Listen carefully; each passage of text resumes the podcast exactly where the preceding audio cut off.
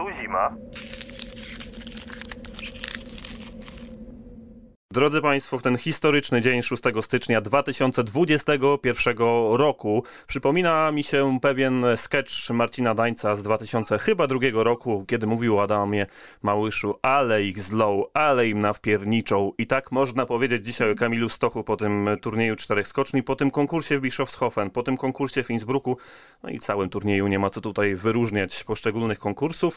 W każdym razie Halo tu zima ekstra. Zapowiadaliśmy Wam w niedzielę rusza właśnie to specjalne specjalne wydanie w wyśmienitym gronie ekspertów. Myślę, że za chwilę się o tym przekonacie, ale zanim to pozwolicie, drodzy goście i drodzy Państwo, że powitam e, kogoś, który wraca dzisiaj do naszego podcastu jak Mariusz Lindwik w Bischofshofen. Zresztą podobne problemy mieli z zębami Adrian Gerula. Jest dzisiaj współprowadzącym, ja moderatorem, ale na pewno za chwilę Wam coś powie. Witamy, Adrian. E, cześć, dzień dobry.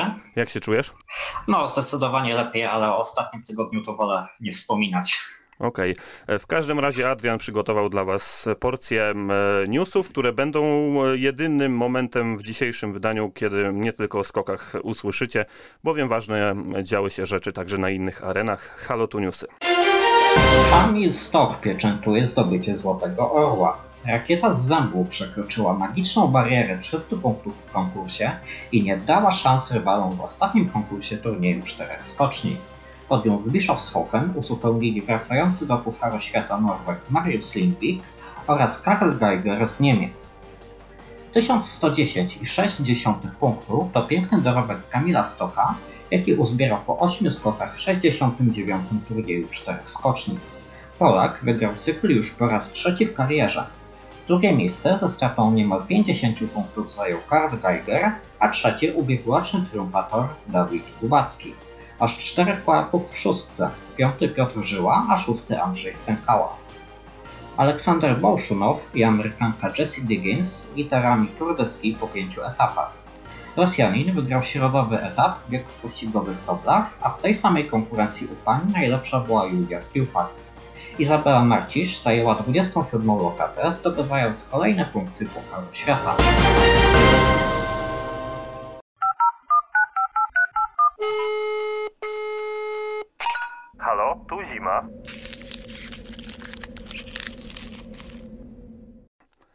Wiemy już, co wydarzyło się w świecie zimowym, w świecie sportów zimowych. Pora porozmawiać o tym, co dzisiaj najważniejsze, czyli turnieju czterech skoczni. O tym rozmawiać będą z nami.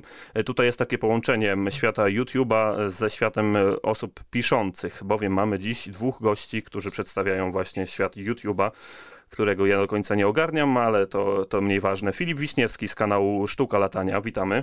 Cześć Mateusz, kłaniam się. Witamy także Kubę Radziszewskiego z kanału z perspektywy Skoczka. Siemanko jak leci, witam bardzo serdecznie.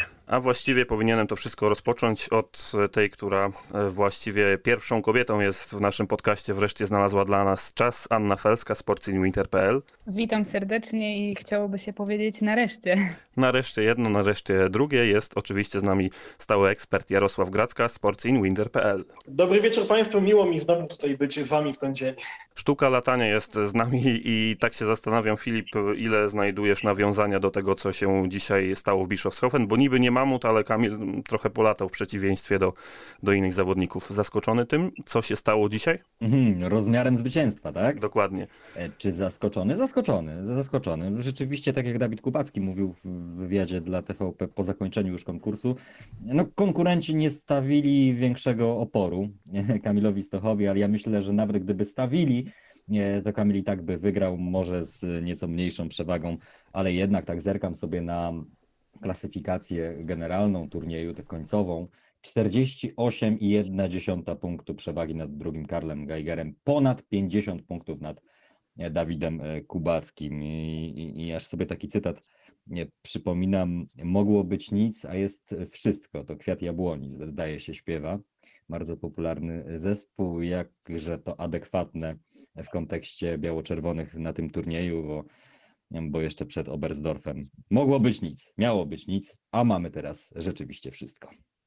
No i tak się zastanawiam, e, Kuba, e, specjalnie Ciebie chciałem dzisiaj 6 stycznia, bo był wcześniej z nami przed turniejem jeszcze Kuba Balcerski ze Sport.pl i tak sobie typy, typowaliśmy przed tym turniejem i, i chciałbym zapytać się Ciebie, czy mógłbyś nam przypomnieć, na kogo stawiałeś i gdzie ta osoba dzisiaj jest i czy jesteś zadowolony, że tak to się skończyło? He.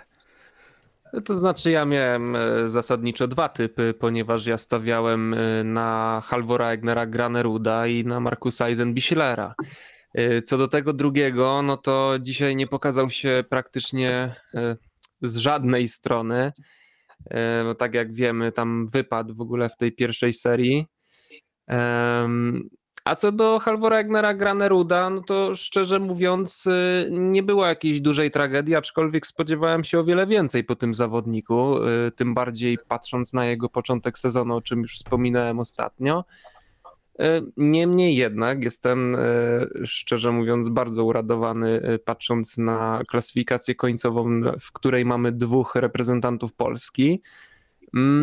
I trochę jeszcze stawiałem jednak na ten drugi skok Andrzeja Stękały, że może jednak uda się objąć prowadzenie po tej próbie, aczkolwiek no tam już nie wiem, czy to była kwestia mm, jakiejś takiej tremy, dużego napięcia, bo jednak wiemy, że no dla Andrzeja Stankały, tak już ostatnio mówiliśmy, e, jest to mm, taki drugi poważny sezon w Pucharze Świata. No niemniej jednak poradził sobie naprawdę znakomicie, znowu miejsce w czołowej dziesiątce, także wielkie, wielkie brawa. No, rozmawiamy cały czas rzecz jasna o tym turnieju yy, i będziemy rozmawiali w różnych aspektach, ale ja proponuję przy Ani zatrzymać się nadal przy Kamilu e, Stochu. Powiedz Ania, bo ty oczywiście jesteś jego fanką, ale chciałem zapytać ciebie, czy, czy masz coś takiego, że Kamil prowadzi, załóżmy, przed tym ostatnim konkursem, to jest mniej emocji, no bo przecież takie doświadczenie się pojawiło, jak ty dzisiaj to przeżywałaś? Tak ciebie zapytam.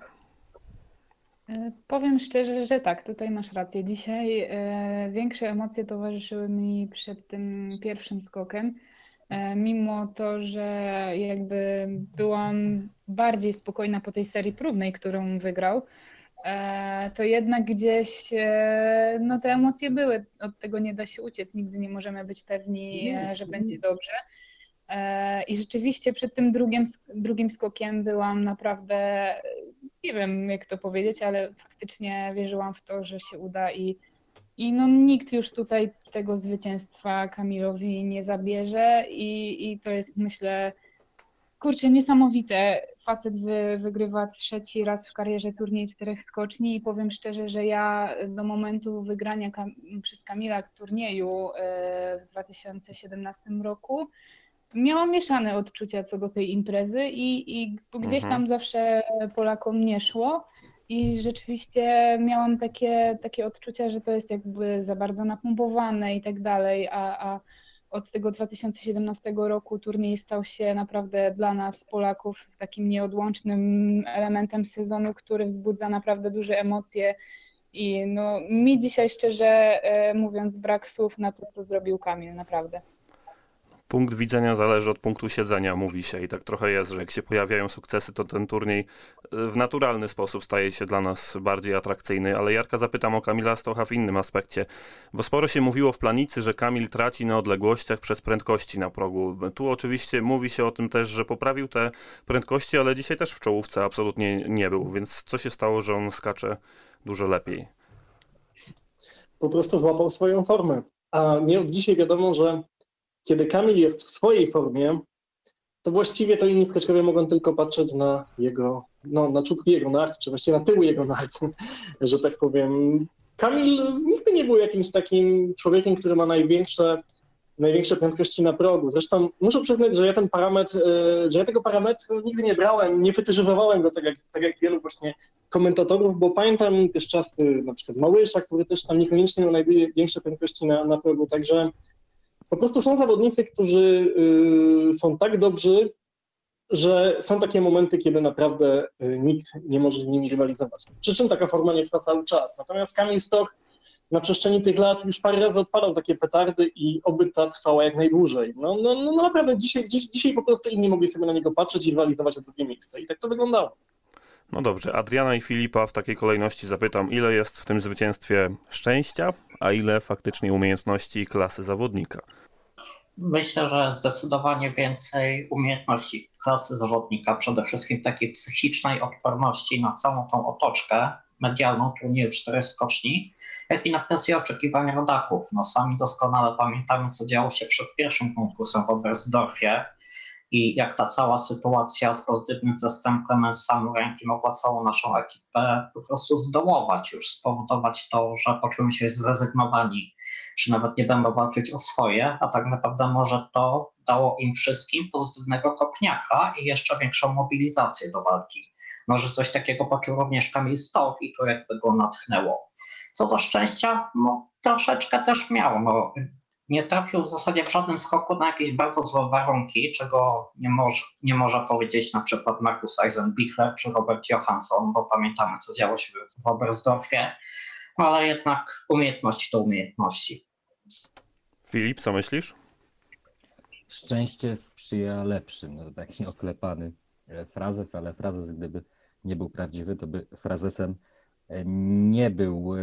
Oczywiście szczęśliwy dość, dość był układ wietrzny, w ogóle tych układ zawodów na Bergizel i to na pewno Kamilowi Stochowi bardzo pomogło, bo ta sytuacja przed ostatnim konkursem była komfortowa. Była mhm. komfortowa i Kamil Stoch takie końcówki już nie raz, nie dwa, nie trzy wygrywał, poradził z, z tym sobie bez problemu, bo to skoczek bardzo, bardzo doświadczony. No właśnie, doświadczenie. Ja mam wrażenie, że hmm, że my nie do końca mimo wszystko doceniamy dalej Kamila Stocha jako e, takiego skoczka przyszłości, jako prototyp skoczka mhm. E, przyszłości. On ma młodą twarz, młodo wygląda, e, jest też młody duchem, no tak, taki po prostu on jest, ale to jest zawodnik niemal 34-letni. Jan Ahonen, który w 2008 roku wygrywał turniej czterech skoczni, uchodził za, za zawodnika no co najmniej doświadczonego.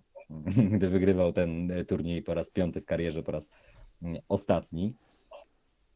A tak naprawdę Stoch jest drugim najstarszym zwycięzcą turnieju czterech skoczni, zdaje się, po e, Józefie Bradlu. Zgadza się. I staje się takim pierwszym poważnym przykładem e, skoczka, który pokazuje, że już dość grubo po 30 można osiągać te sukcesy największe. Nie sporadycznie, nie jednorazowo, tylko regularnie.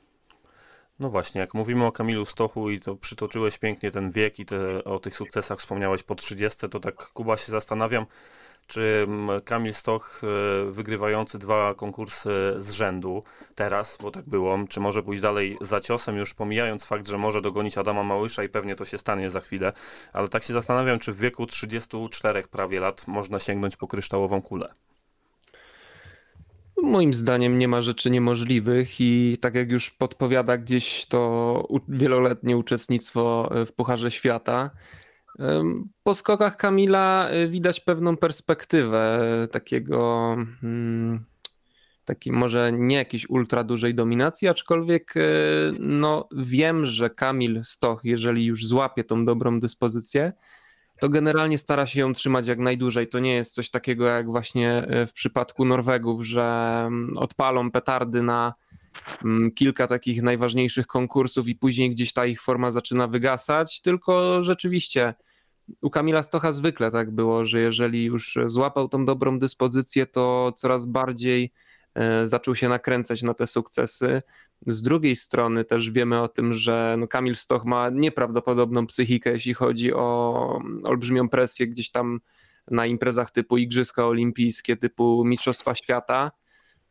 I rzeczywiście ja jestem dobrej myśli. Uważam, że jeżeli już na tym etapie Kamil y, zaczął osiągać tak dobre rezultaty, te jego skoki wyglądają naprawdę bardzo solidnie. Zresztą dzisiaj widzieliśmy też przy, tym, y, przy tej drugiej próbie e, dwie noty dwudziestopunktowe, e, co też jest dobrym takim prognostykiem, jeśli chodzi o jakość tych skoków. E, I widać taką lekkość u Kamila Stocha, coś, co charakteryzuje zawodnika, który jest w naprawdę bardzo wysokiej formie. Czyli te skoki nie są takie, nie są takimi próbami wyszarpywanymi, Y, gdzieś na progu skoczni, tylko faktycznie to odbicie, w tym odbiciu widać taką lekkość, widać taką pewność siebie. I no ja jestem dobrej myśli. Uważam, że to jeszcze nie jest taki ostatni występ w tym sezonie Kamila Stocha. Uważam, że wydaje mi się, że do 40 zwycięstw dojdzie spokojnie, gdzie tam zasadniczo dwóch wiktorii tak naprawdę brakuje do tego. No i któż to wie? Może o wiele, wiele więcej. Tego nie jestem w stanie powiedzieć, ale jestem dobrej myśli. Proponuję Kamila na chwilę zostawić. Za chwilę będziemy w takim trochę naszym stałym, tradycyjnym stylu podsumowywać cały turniej, ale Anię zapytam o Dawida. Czy my jesteśmy dzisiaj zawiedzeni jego postawą, czy te 40 punktu, które przeważyły, że właściwie głównego faworyta w ogóle nie ma na podium turnieju, sprawia, że jednak e, puszczamy to, co się stało dzisiaj na skoczni w niepamięć?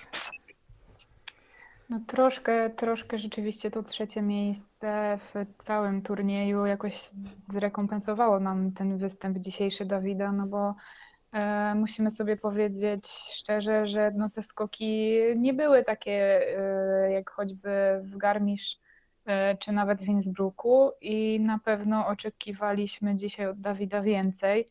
E, nie wiem, czy to wynika, wynika z tego, że on jeszcze do tej najwyższej swojej formy nie, nie doszedł. Może mam na taką nadzieję, że ta naj, najwyższa forma przyjdzie może na Mistrzostwa Świata właśnie, e, ale gdzieś może też e, ten stres, nerwy gdzieś zrobiły swoje i, i dlatego mm, no, słabszy występ dzisiaj Dawida. Ja szczerze mówiąc miałam nadzieję, że gdzieś tutaj Polacy rozstrzygną to do końca, będą rozstrzygać ten konkurs i, i, i turniej między sobą.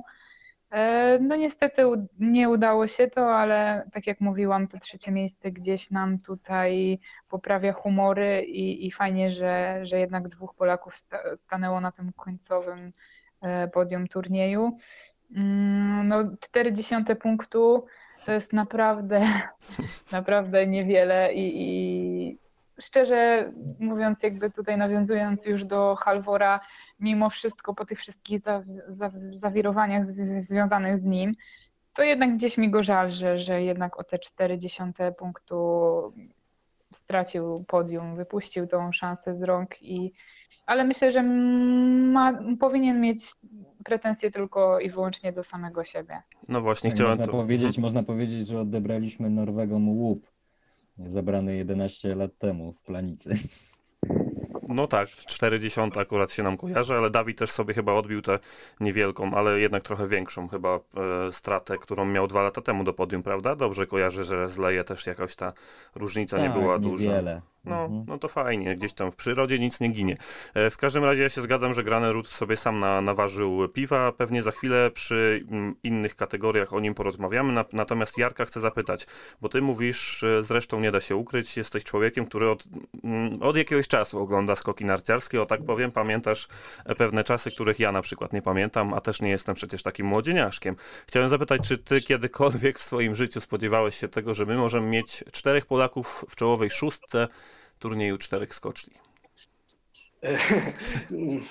Ja powiem tak, bo rzeczywiście oglądam te skoki narciarskie dość dawno i w przeciwieństwie do Ani, moja przygoda ze skokami w ogóle zaczęła się od turnieju czterech skoczni, więc to dla mnie był zawsze, zawsze bardzo ważny turniej i to był turniej 1989 na 90, także naprawdę bardzo dawno temu.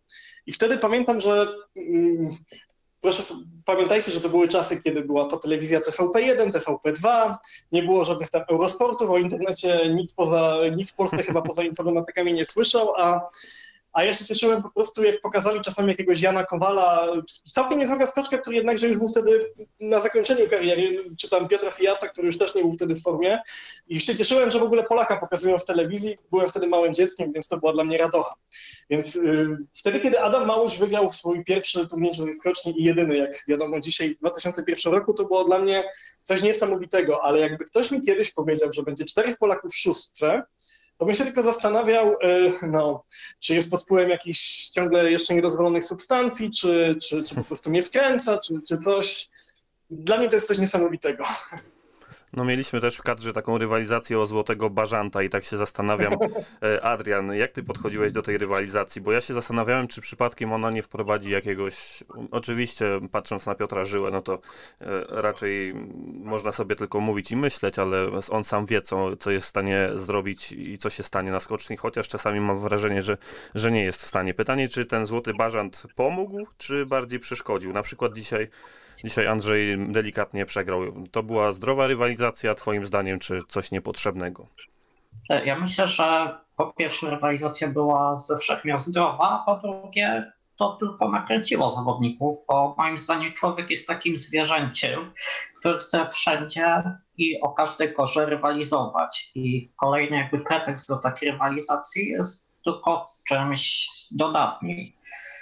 Jak wiadomo, wygrał o te 5 punktów z Andrzejem Stępałą, ale coś mi podpowiada, że gdyby nie ten malutki turniej, to może Stępały nie widzielibyśmy o tym szóstym miejscu klasyfikacji generalnej. No to będzie znakomite. No ciekawa, ciekawa teoria. Możemy przejść teraz do tradycyjnych punktów. Jeśli ktoś za chwilę zaprotestuje, to oczywiście zmienimy to, co teraz powiem, ale powiem, że zgodzimy się chyba, że, że sukces to absolutnie Kamil Stoch, taki największy sukces rzecz jasna, więc myślę, że jego na razie zostawiamy, bo sporo mu czasu poświęciliśmy. Nie słyszę głosów sprzeciwu, w związku z tym e, może po kolei, tak jak do tej pory rozmawialiśmy, zapytam was o waszym zdaniem taki e, mniejszy niż Kamil, ale jednak spory sukces w tym turnieju i krótką, krótkie uzasadnienie od Filipa byśmy zaczęli. Kto tutaj zasługuje na takie wyróżnienie w tej kategorii? Wybieram Ryoyu Kobayashiego. O. Miejsce szóste w turnieju. Do, mm, do niemiecko-austriackiego cyklu no, tułał się gdzieś w drugiej dziesiątce zawodów, nie mógł za bardzo przebić się dalej. Te skoki też wyglądały tak mm, byle jak właściwie, byle jak. Nie dało się o nich nic, nic ciekawego powiedzieć. No i już od Garmisch, od nowego roku, z nowym rokiem e, Japończyk wkroczył też na wyższe obroty. Wrzucił wyższy bieg i te skoki zaczynają powoli przypominać Ryoyu no na pewno nie sprzed dwóch lat, ale sprzed roku to już tak, tak wiele e, nie brakuje. Miejsce szóste z dużymi, mm, istotnymi, e, ciężkimi e, perspektywami na dalszą część sezonu. Okej, okay, kolejnego mamy Kubę. Kogo widzisz? No, ja tutaj widzę dwóch zawodników, których należy pochwalić. Pierwszym jest oczywiście Andrzej Stękała, dla którego w ogóle tak jak już mówiłem, no ten sezon to jest po prostu jakaś istna rewelacja. No i tutaj również e, mamy szóste miejsce e, w całej klasyfikacji turnieju. No te jego próby były rzeczywiście e, solidne, no tylko naprawdę szkoda tej ostatniej próby w Bischofshofen. A drugim takim zawodnikiem jest moim zdaniem Peter Preutz, ponieważ no, on gdzieś cały czas szukał tej swojej formy, gdzieś tam gonił na tych zawodach e, gdzieś widać było brak takiego, takiej regularności w tych jego próbach, a aczkolwiek w tych ostatnich konkursach rzeczywiście wygląda, wygląda to wszystko i lepiej stylowo, i lepiej odległościowo, jak i po samym zawodniku widać, że jest no, chyba o, o wiele bardziej zadowolony niż miało to miejsce wcześniej. To jestem ciekawy zdania Ani w tej kwestii. Ja tutaj chyba nie będę, nie będę e, robić jakichś niespodzianek. Dla mnie też e, Andrzej Stękała. To jest e, druga w tym sezonie taka główna impreza po Mistrzostwach Świata w lotach w Planicy, w której on kręci się w czołowej dziesiątce i, i, moim zdaniem tutaj naprawdę Andrzej zasługuje na, na pochwałę, bo on naprawdę wytrzymał tą presję.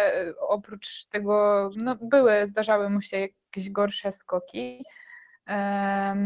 No ale to jest szóste miejsce w turnieju, więc dla niego myślę, e, no to jest duży sukces i, i fajnie, bo, bo myślę, że po prostu go podbuduje na dalszą część sezonu.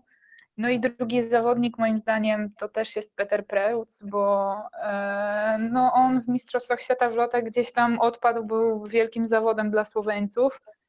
E, a tutaj e, no, regularnie gdzieś w tym turnieju plasował się na dość dobrych miejscach i ta regularność przyniosła mu miejsce w czołowej dziesiątce i myślę, że dla Petera to też jest taka, taka dobra informacja na dalszą część sezonu i to może go gdzieś tam mentalnie podbudować i, i dodać tej pewności siebie przed kolejnymi konkursami. Pozostałych e, panów zapytam po prostu, skoro Ania powiedziała, że nic nowego nie doda, to zapytam, czy wy kogoś nowego dodacie, czy zgadzacie się z tym, co było powiedziane dotychczas?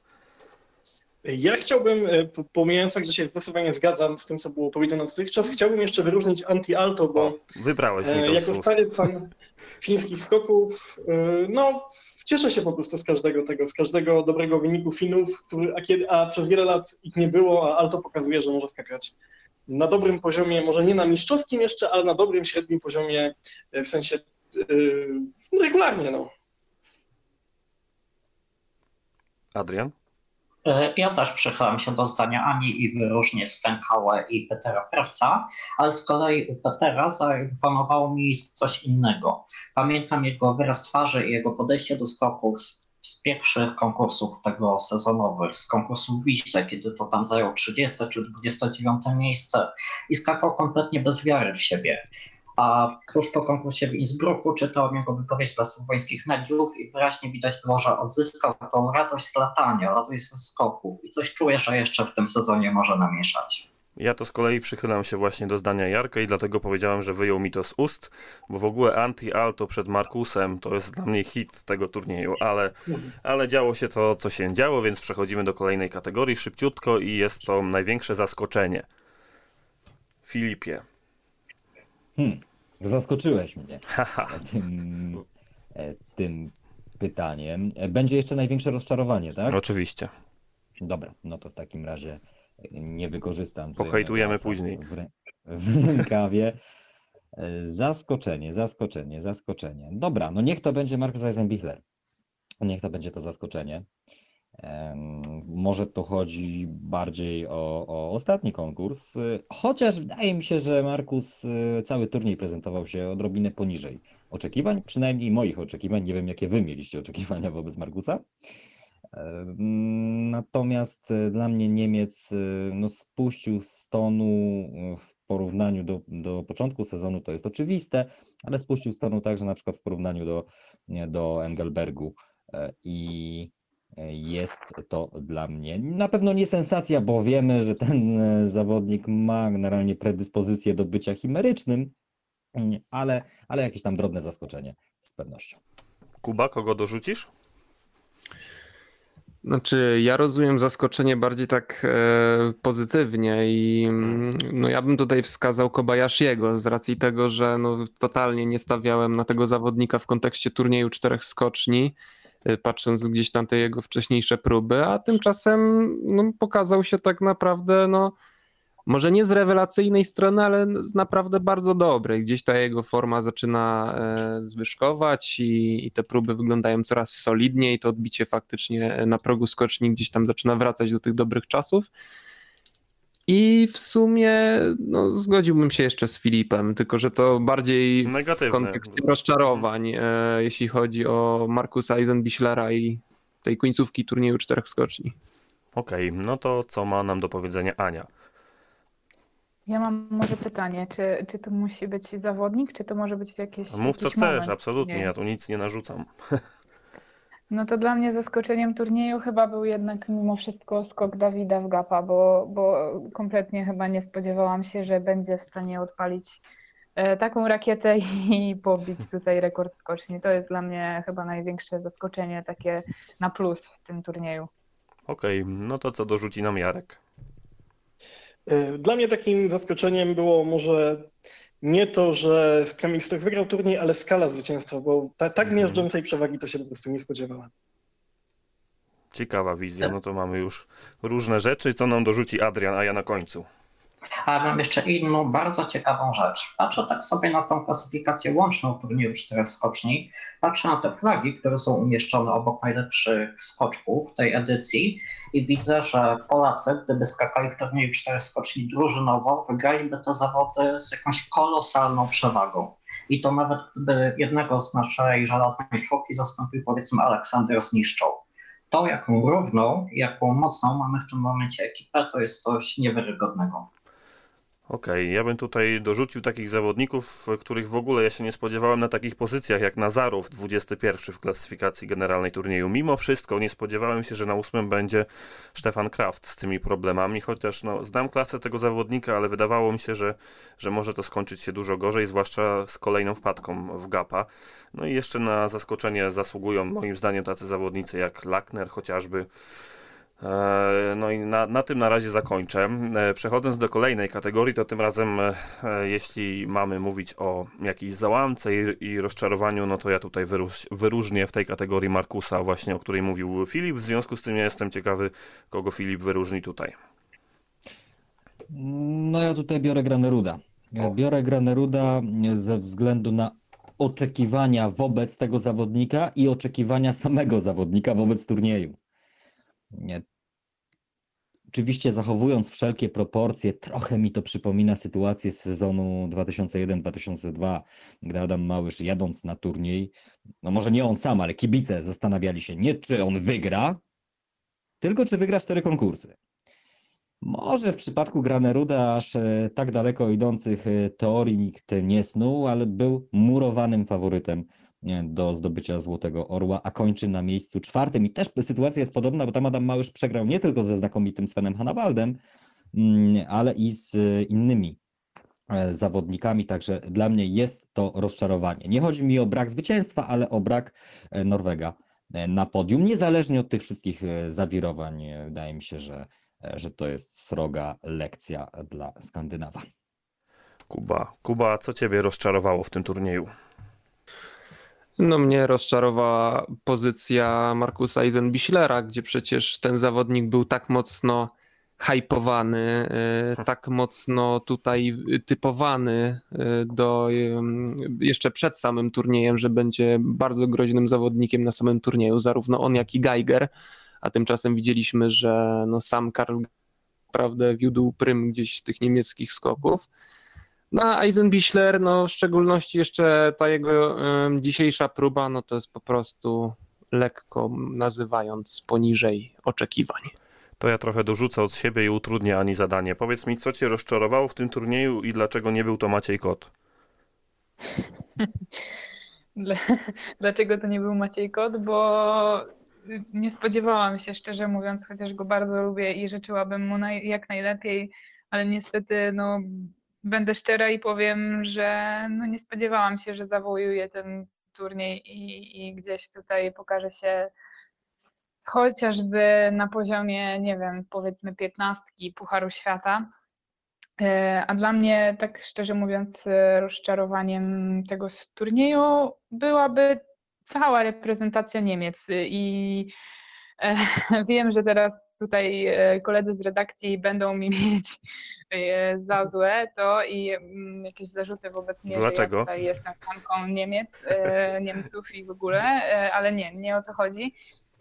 Szczerze mówiąc, przed, przed turniejem typowałam Niemców, że oni tutaj faktycznie przygotowali się do tej imprezy E, naprawdę dobrze, znając e, no, Stefana Horngachera, który gdzieś tam Polaków pod tą imprezę zawsze przygotowywał i, i dla niego ta impreza zawsze była niezwykle istotna, to myślałam, że faktycznie Niemcy w końcu po tych 19 latach e, od, od wygranej Svena Hanawalda będą faktycznie liczyć się w tym turnieju, a oprócz Karla Geigera właściwie no, wypadli blado i to trzeba powiedzieć, e, bo gdzieś to zaplecze e, kulało i, i no jak popatrzymy na, na pozostałe miejsca Niemców, Markus Eisenbichler dzisiaj zaliczył wpadkę, tak? No byłby, byłby pewnie wyżej, ale patrząc na pozostałych, na Freunda, na Hamana, no to moim zdaniem jest to rozczarowanie dla Niemców. Jarek, tobie nie będę utrudniał zadania, bo ty na pewno coś nam powiesz ciekawego i innego niż wszyscy. Chociaż no dla mnie rozczarowaniem był Anzel Laniszek. Jak można było położyć kwalifikacje w Bischofshofen, gdzie tak naprawdę wystarczyło wybić się i wylądować prawie, żeby, żeby się skwalifikować, to, to, to, tego nie zrozumiałem w ogóle. Okej, okay, krótka, zwięzła odpowiedź, ale lubię takie, bo czas nas goni. E, Adrian, co masz nam do powiedzenia? No i się przychylę do zdania Jarka i to Angela Niszek zabił mnie podwójnie, o ile nie potrójnie, bo jak może pamiętacie, typowałem go do takiego potencjalnego odkrycia turnieju, może nawet bardzo pozytywnej niespodzianki, kogoś, kto będzie dzięki swojej równości występów sta, y, może stanie na podium, a tutaj no, okazał się odwrotnością tego, o czym mówiłem. Kolejna osoba, która mnie nieco zawiodła, to Pius Paszkę, po którym spodziewałam się przynajmniej tego, że odda 8 skoków i zajmie miejsce gdzieś na pograniczu pierwszych dziesiątek. No a nie udało mu się wchodzić do wszystkich drugich serii. Okej, okay. wiemy co nas rozczarowało i tak się zastanawiam, ten ostatni punkt, który sobie zostawiliśmy, to będzie e, ciekawa, wydaje mi się, dyskusja, co tu było większą kontrowersją, no bo dwie takie kontrowersje chyba nam się narodziły na początku i gdzieś tak w okolicach Innsbrucka. No, Filip, co było twoim zdaniem największą kontrowersją i dlaczego? Większą kontrowersją zdecydowanie była sprawa covidowa, mhm. Kwestia Oberstdorfu, czy przed Oberstdorfowa, e, dlatego że ona mogła, jak widać, znacząco zaważyć na całym e, turnieju. Sprawa, sprawa Innsbrucka i, i wypowiedzi Graneruda, potem przeprosin, to, to w sumie tylko paplanina, gadanina, która nam nieco zaostrzyła, powiedzmy, no może nie rywalizację, ale, mm, no ale bardziej się nakręciliśmy na ten ostatni konkurs. Jeszcze były różne oczywiście głosy w internecie. Jedni Gran Rudea bronili, większość e, atakowała, ale myślę, że to wszystko nie miało większego znaczenia w kontekście e, turnieju, bo to się działo już po Bergizela, to na Bergizel tak naprawdę e, mieliśmy już rozstrzygnięcie tak na 90 mniej więcej procenty, natomiast no, sprawa mm, COVID-u, sprawa tych testów pozytywnych, negatywnych, to była prawdziwa awantura. Jak sobie przypominam nastrój, w którym oglądałem kwalifikacje do tego pierwszego konkursu, mhm. a porównam sobie go z nastrojem dzisiejszym, no to cóż, inny człowiek. Troszkę myślę, różnica, co? Troszkę różnica i myślę, że jeżeli ja to tak odczuwam, to nie wyobrażam sobie nawet, co odczuwają polscy zawodnicy. Kuba, powiedz coś innego. Ciężko będzie tutaj coś innego wskazać. Ja również bym się tutaj przychylił ku tej y, sprawie covidowej, bo tak szczerze mówiąc, to Myślałem, że będzie to niemożliwe, żeby Polacy gdzieś e, wrócili do tej rywalizacji, patrząc na to, mm, co się tak brzydko mówiąc od Janie Pawla.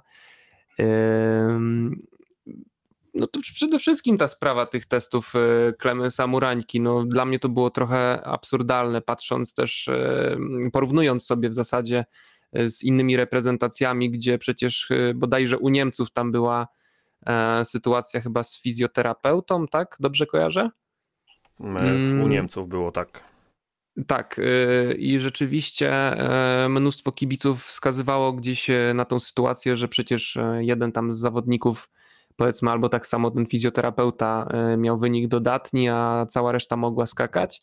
A u nas z drugiej strony wstępnie dodatni Klemens Murańka, a w następnych testach negatywny i nagle cała reprezentacja miała być wyautowana y, z początku turnieju, no to wydawało mi się to lekko mówiąc niedorzeczne i trochę takie niesprawiedliwe. I gdzieś tam kibice zaczęli się doszukiwać, e, nie wiem, czy to jakieś pomsty za wcześniejsze zwycięstwa Polaków, taka jakaś wewnętrzna rywalizacja z Niemcami, ale suma summarum wszystko dobrze się skończyło i jak najbardziej po naszej myśli. Ale Ania, żadnych e, kontrowersji z notami, nic sędziowie tutaj sobie u nas nie nagrabili, aż się wierzyć nie chce. Czy to tak nas przyśmiło wszystko na początku? A może jednak ten Granerud? No ja tak czekam, aż ktoś to powie, no. no powiem, ciężko mi tutaj e, wskazać taką główną kontrowersję. Dla mnie ta sprawa covidowa i sprawa z Granerudem, no to gdzieś, gdzieś są pewnie porównywalne. E, noty. Kontrowersja dla mnie, że Kamil dopiero dzisiaj w ostatnim skoku dostał te dwudziestki, tak? To może być dla mnie kontrowersja, jeśli chodzi Skandal. o sędziowanie. Skandal, dokładnie. E, no a Granerud, e, powiem szczerze, że on tutaj raczej niefortunnie trafił i, i, i powiedział coś, co pewnie odbiło się na nim tak mocno, że dzisiaj nie był w stanie walczyć, walczyć w tym konkursie, bo pewnie nie spodziewał się, że, że jego słowa wywołają taką burzę, e, przede wszystkim u nas e, w Polsce. No niefajna była ta sprawa, gdzie przyznał, że otrzymywał pogróżki od polskich kibiców, to na pewno nie jest fajne. No ale z drugiej strony e, gdzieś tam o tym już rozmawialiśmy w redakcji, że, że chyba lepiej byłoby, gdyby w tych emocjach w ogóle nie udzielał wywiadów i, mhm. i nie odzywał się po prostu, e, niż mówił to, co mówił. E, no i potem gdzieś tam też na Twitterze napisałam po tych jego słowach, że, no, że mistrzem jest się też nie tylko, nie tylko pod względem tej, tej tego aspektu sportowego, ale też poza, poza skokami. I no, Granerud moim zdaniem musi się jeszcze wiele nauczyć, żeby, żeby wejść na ten poziom mistrzowski po prostu. okay, Jarek, pozwolisz, że nie dam ci powiedzieć dokładnie to, co może byś chciał, bo ostatnio się nagadałeś trochę o tej kontrowersji, o której mówił Filip i Kuba, trochę Ania. W związku z tym ja się ciebie zapytam właśnie o tego Graneruda. Na ile ty oceniasz jego szanse na to, żeby on wrócił na ten swój poziom i na ile to, co powiedział, rzeczywiście wpłynęło na jego postawę w ostatnim konkursie? Ja myślę, że on wróci na ten poziom, bo tak naprawdę obserwując te skoki od paru lat, widać, że są pewne załamania i wzloty. Myślę, że też wróci na ten poziom, bo sytuacja się uspokoi, bo podobnie jak Ania, uważam, że co powiedział, to powiedział, ale wysyłanie gruźb uważam za coś niedopuszczalnego i tutaj apeluję do kibiców, nie, nie pokazujcie, że kibicujecie naszym w ten sposób, bo, bo, bo tylko złe świadectwo e, sobie i, i, temu stylowi kibicowania po prostu pokazujecie. Myślę, że to się uspokoi, a on jeszcze w tym sezonie nie jedno pokaże.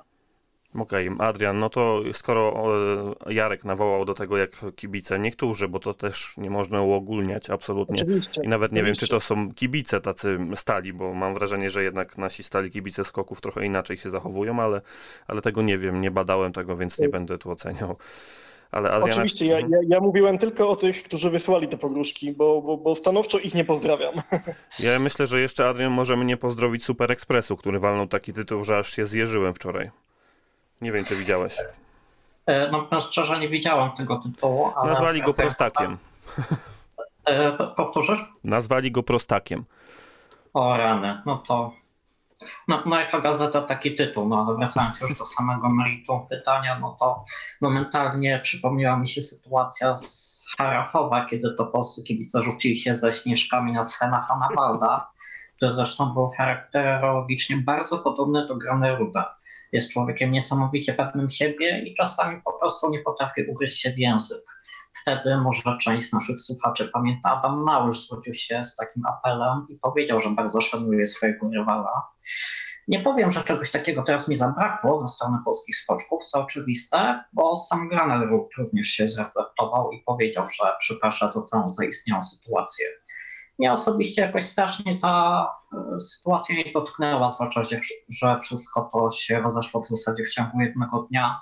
No zdecydowanie większą kontrowersją była dla mnie sprawa Murańki i także o mało włos nie mielibyśmy tego triumfu właśnie przez błędny test na koronawirusa. No dobrze, te punkty wyczerpaliśmy, więc szybko jeszcze Was zapytam, jak sytuacja w Pucharze Świata będzie dalej się prezentowała. Może będziecie mówili o czym chcecie, więc dam Wam aspekt sportowy do wyboru, albo właśnie e, to, co wzbudziło kontrowersję największą, jak uznaliście chyba wspólnie, czyli właśnie te sprawy covidowe. Filip, czy fakt, że FIS jednak nie wyciąga wniosków, o czym mówią oficjalnie, e, sprawi, że musimy spodziewać się czegoś takiego w dalszej części sezonu, co zadziało się niestety na początku tego turnieju? Może dajmy im jeszcze czas na wyciągnięcie e, tych e, wniosków. Aż się zaszczepimy. Rzeczywiście, e, rzeczywiście ta przyszłość, w której przyjdzie nam się mierzyć z negatywnymi, pozytywnymi testami covidowymi, no jest niedaleka. Mamy Mistrzostwa Świata przede wszystkim, potem mamy też trudny logistycznie rower i tak dalej, i tak dalej, można wymieniać.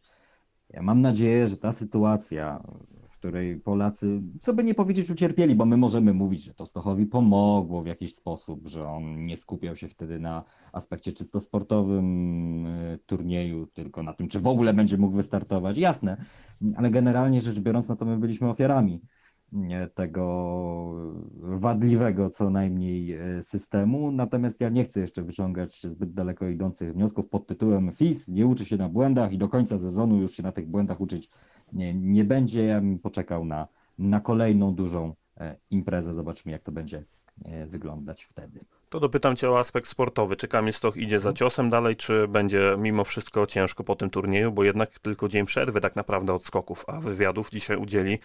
No ja sobie tak przypominam sytuację, e, jak był turniej, kiedy on wygrał cztery konkursy, później było Kulm, skocznie Kulm i no tam nie prezentował się jakoś wybitnie, bo też chyba dało się to wszystko we znaki.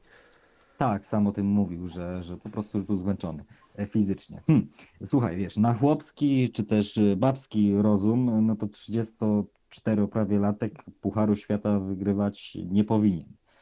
Hmm. Tak, e, ta, tak się wszystkim wydaje. Natomiast wydaje się również, że prawie 34-latek nie powinien wygrywać turnieju czterech skoczni.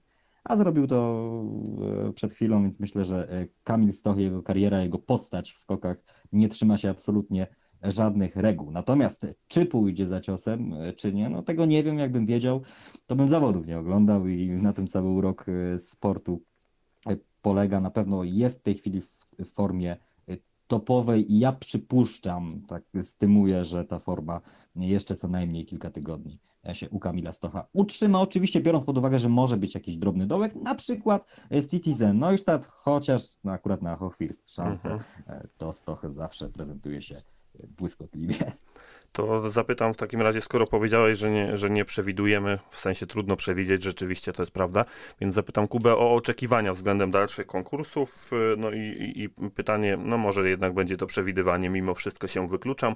Czy Kamil Stok dostanie wreszcie 5 not 20-punktowych? Z tymi notami to też jest, e, to też jest niezła kontrowersja w tym sezonie. Czy dostanie 5 not 20-punktowych? Wydaje mi się, że mógłby być z tym problem. Na pewno dostanie 20-punktowe noty, jeżeli utrzyma taką dyspozycję. Aczkolwiek 5 razy 20 punktów to naprawdę no musiałby skakać na. To znaczy, moim zdaniem Kamil Stoch skacze wybitnie, aczkolwiek e, wydaje mi się, że przy jego podejściu do lądowania pojawia się tam e, delikatne skrzyżowanie tych nart i nie wiem, czy na to głównie sędziowie no, zwracają oni nie uwagę. Widzą. Oni nie e... widzą. Tak? Mhm. No nie wiem, tak słyszę. Nie. Myślałem, że chcesz, chcesz coś dodać tutaj do nie, tego. Mówię, że nie widzą. E...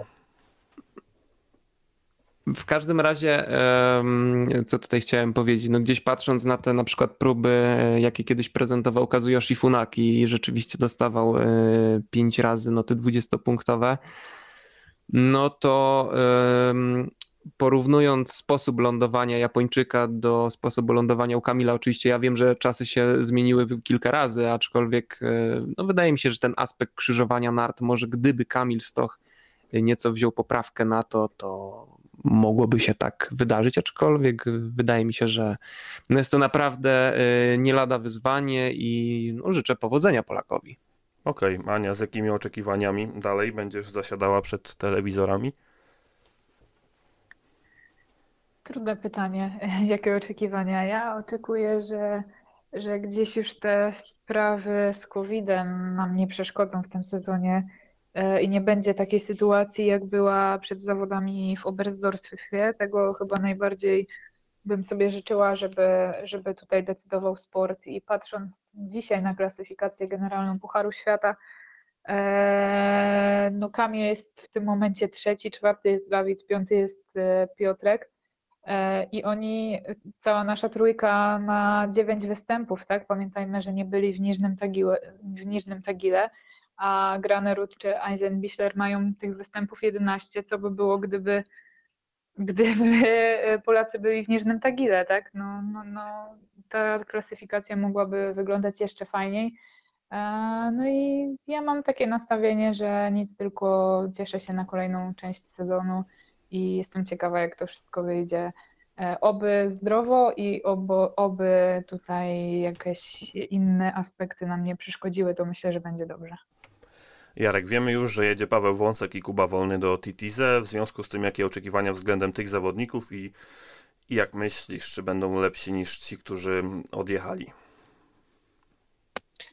Mam nadzieję, że będą lepsi niż ci, którzy odjechali. Ja zwłaszcza na, tutaj na Pawła Wąska będę patrzał z dużym zainteresowaniem, bo wydaje mi się, że to jest zawodnik, który swój potencjał raz już pokazał i pokaże jeszcze nie raz w tym sezonie. Także dobrze, że się powiedziałbym trochę E, zawodników, którzy są w trochę słabszej formie wymienia. No, Klemens Murańka siłą rzeczy na pewno myślami jest już gdzie indziej, więc liczę na to, że to będzie naprawdę pozytywna zmiana w naszej kadrze. Okej, okay, Adrian, czego ty oczekujesz i kończymy.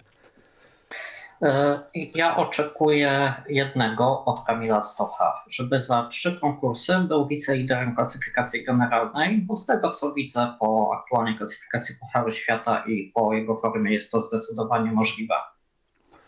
Okej, to ja liczę, tak powiem na koniec, że e, za te trzy konkursy nie tylko będzie tym wiceliderem, ale też będzie trzecim zawodnikiem w historii pod względem liczby zwycięstw e, w konkursach Pucharu Świata. No w ten sposób e, krótko, może nie krótko, trochę porozmawialiśmy o tym turnieju, pocieszyliśmy się wspólnie tym, co się działo, poanalizowaliśmy.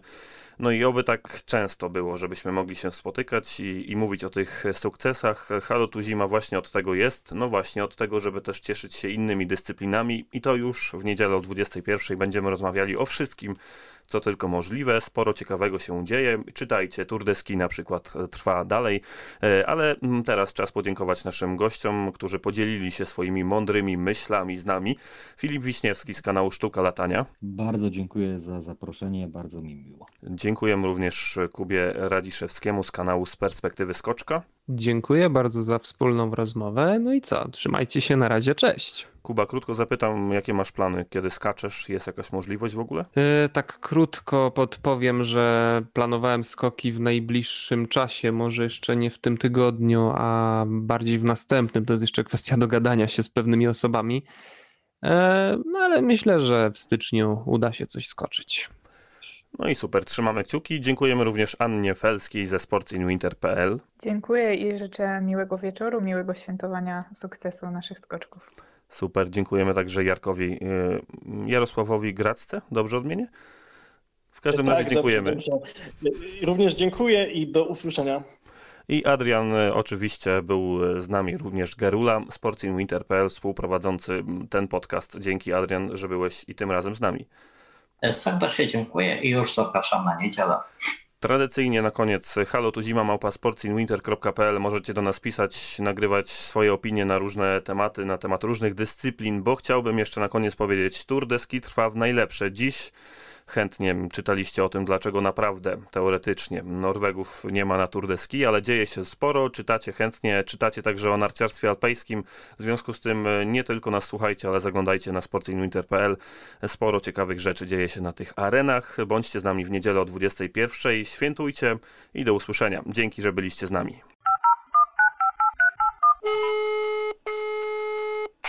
Halo, tu zima.